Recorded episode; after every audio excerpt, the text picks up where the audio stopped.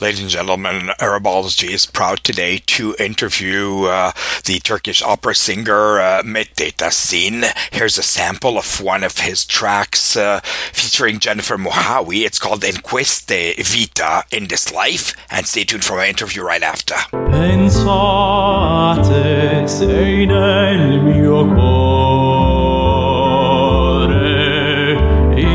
Questa vita solo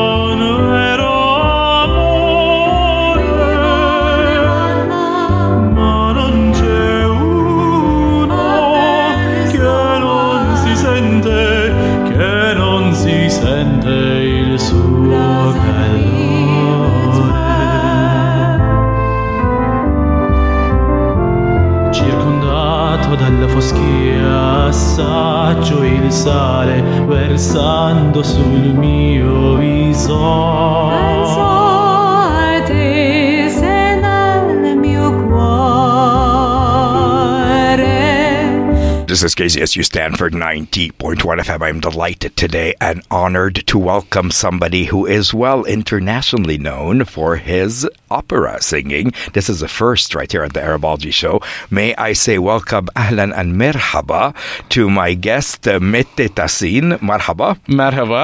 Mete, I have to say your name is very, very special to me because it can be pronounced in American and differently than Turkish, right? Correct. How would you pronounce it in American? Uh, In English. Mete Tasin. no, usually they call me Meat Tasin. Meat. Okay.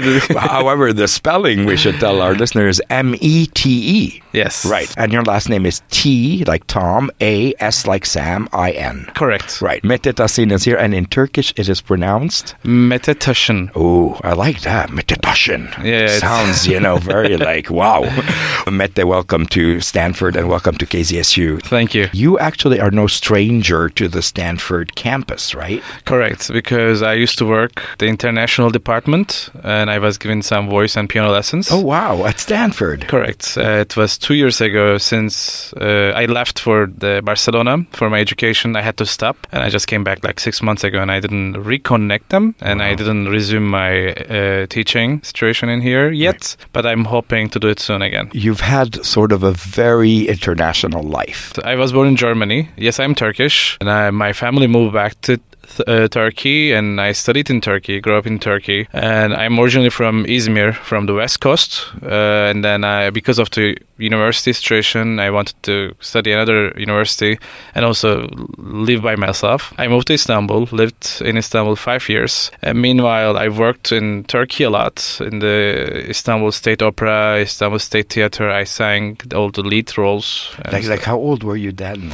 well, I was singing in the Istanbul Opera House when I was 24, 25. I started to work. I was student and I had to work and I had a good potential for the opera people and then they started to hire me while I was in the conservatory. That was fun. And then uh, I traveled to United States once while I was student in Istanbul Conservatory. They give me full scholarship performing in Minnesota Opera.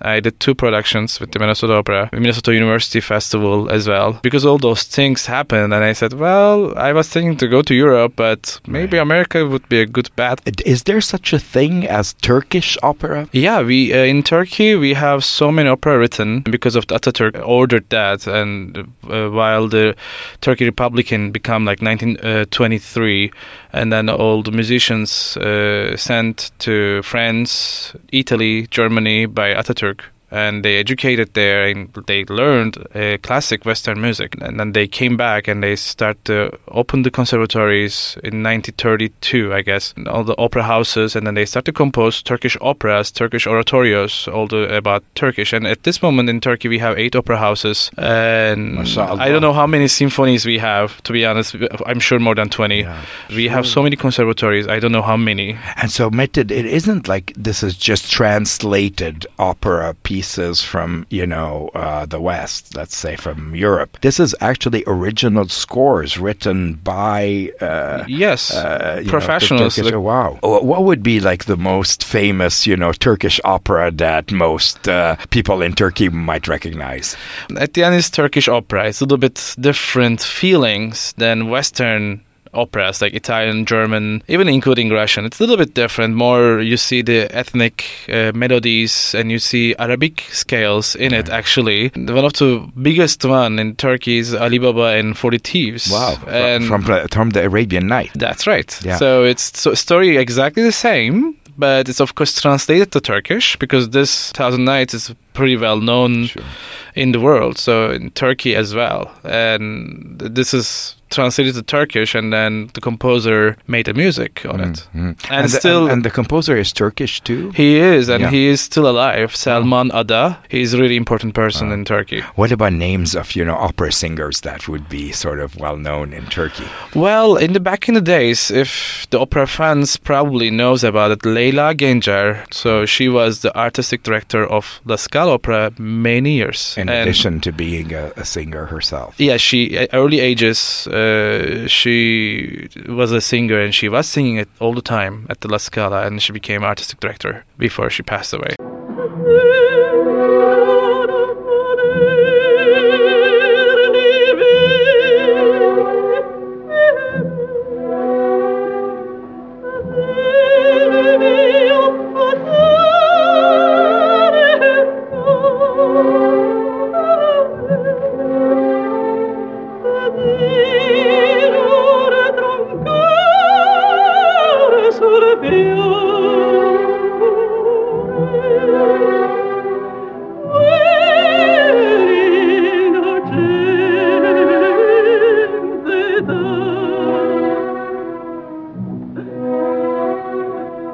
When did your love of opera begin, and why did you find yourself going into that field? My dad was a teacher. I should start with that, and he always uh, give to us this kind of you know sports, music, dance, like do these things, do that. And like it's always that. And he because being a teacher, I guess he always introduce us. You know, okay, let's go to the opera. And one of the nights, we family as a family we went to opera house in Izmir, and I was I think like seven years old, mm. something like that. And then I was so amazed hearing this music and the sound, that being the human body can produce this. Right.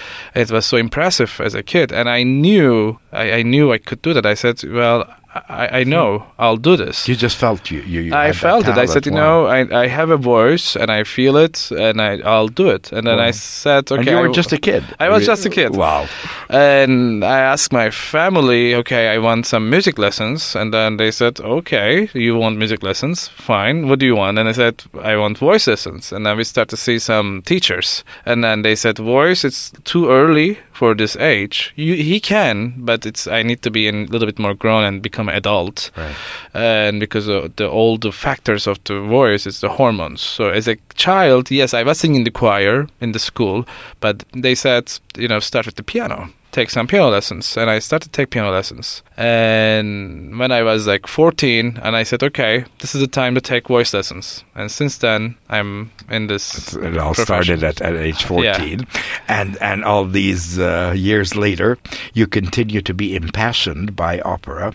Um, one of the things I like about you is that you are reachable, Mete, meaning if somebody is interested in, let's say, learning sing, Yeah. uh, you are actually available for private lessons. Yes, which is I do because all the events uh, when I do or when I travel, it's all the weekends or nighttime. So daytime I have my own time. Nice. So uh, because of that, I'm also happy to convert that and give that impression to the younger generations. And you're, and you're right here in California now, in Northern California, so it's a good chance for our listeners who may be interested to get in touch. that's right. And they would do so through either your website, which is uh, metetasin.com, or by contacting you directly. my assistant actually taking care of these things, but as soon as I received an email, just I know. Sure. Do you have an email to share? Yeah, it's uh, metetasin, M E T E T A S I N, at me, M E dot com. And I hear that you're working on your very next uh, CD. Is that correct? At this moment, yes, I'm working on it, and I just completed my all uh, recordings. And recently, actually yesterday, I received everything from my audio engineer, and so I'm releasing my new album soon.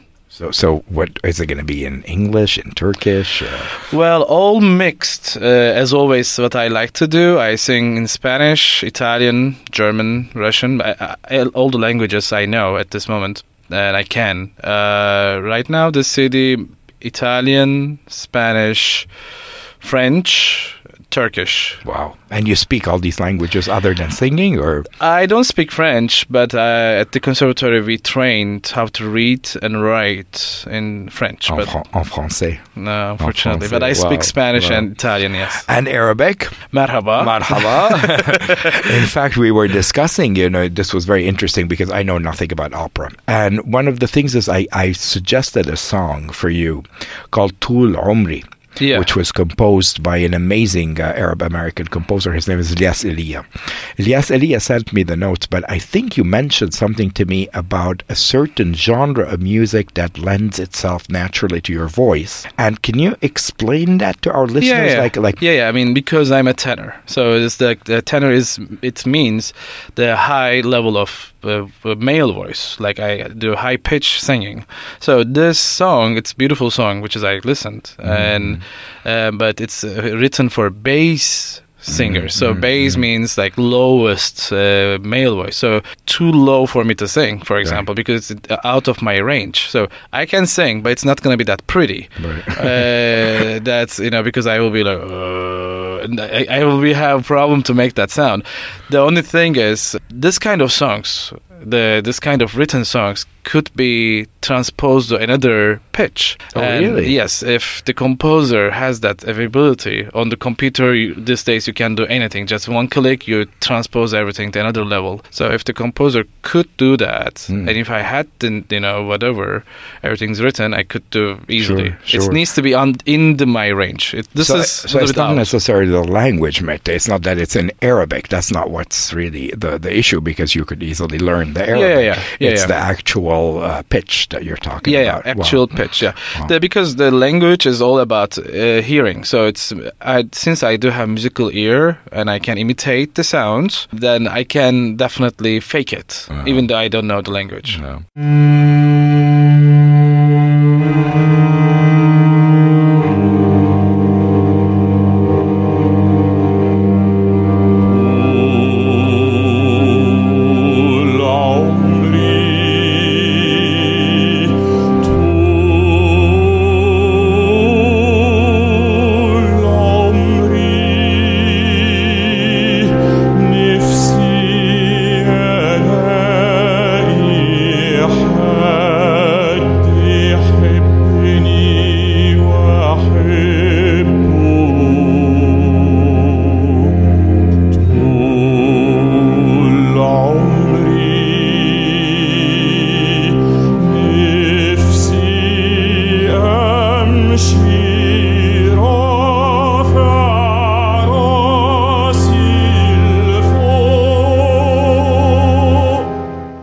I'm going to treat our listeners, thanks to Mete Tasin right here in the studio, to a little sample of Turkish opera. The this song is not an opera aria, to be honest. What I was thinking, but because I love that song and it's uh, fits the opera genre as well, opera singing. It's uh, Azerbaijani song, which is Turkish as well, called Ayrılık. It's separation. And so you're going to sing this solo today. Correct. And then, um, you know, maybe we'll we'll have that go into the Toul Omry song in Arabic that I mentioned. Yeah. And hopefully one day you will also come back and, and, and sing that for us. Definitely. My uh, guest today at uh, KZSU has been the one and only Mete Tasin, a critically acclaimed tenor who has thrilled audiences in numerous opera productions, classical performances all around the world. Mete is a versatile and compelling performer whose repertoire scans opera, classics, theater, pop, and standards in too many languages to list. I'm going to leave everybody with Mete Tasin, and it is called again Ayrılık. Geceler fikrimden yata bilmirəm bu fikri başımdan ata bilmirəm Geceler fikrimden yatabilmirem. Bu fikri başımdan atabilmirem. Neyleyim ki sene çatabilmirem. Ayrılık ayrılık aman ayrılık. Her bir dertten olar ayrılık ah ayrılık ayrılık aman ayrılık her bir dertten olar yaban ayrılık.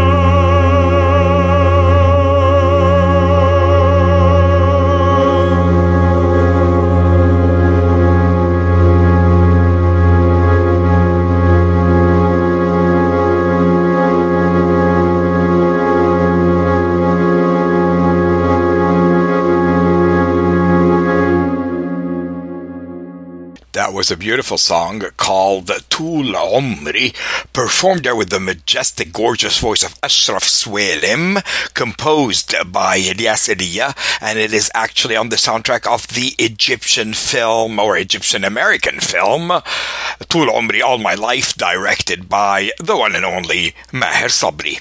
Now here's a note. Maria Callas, one of the most renowned and influential opera singers of the 20th century, is teaching a master class at Juilliard. She's glamorous, commanding, larger than life, and drop dead funny. Alternately dismayed and impressed by the students who parade before her, she retreats into recollections about the glories of her own life and career. The venues for this production will be at the Colligan Theatre at the Tannery Arts Center, and this uh, performance has received rave reviews from the New York Times, which called it rich, vivid, and satisfying. You can purchase a subscription or get more information at jeweltheater.net. That's www.jeweltheater.net.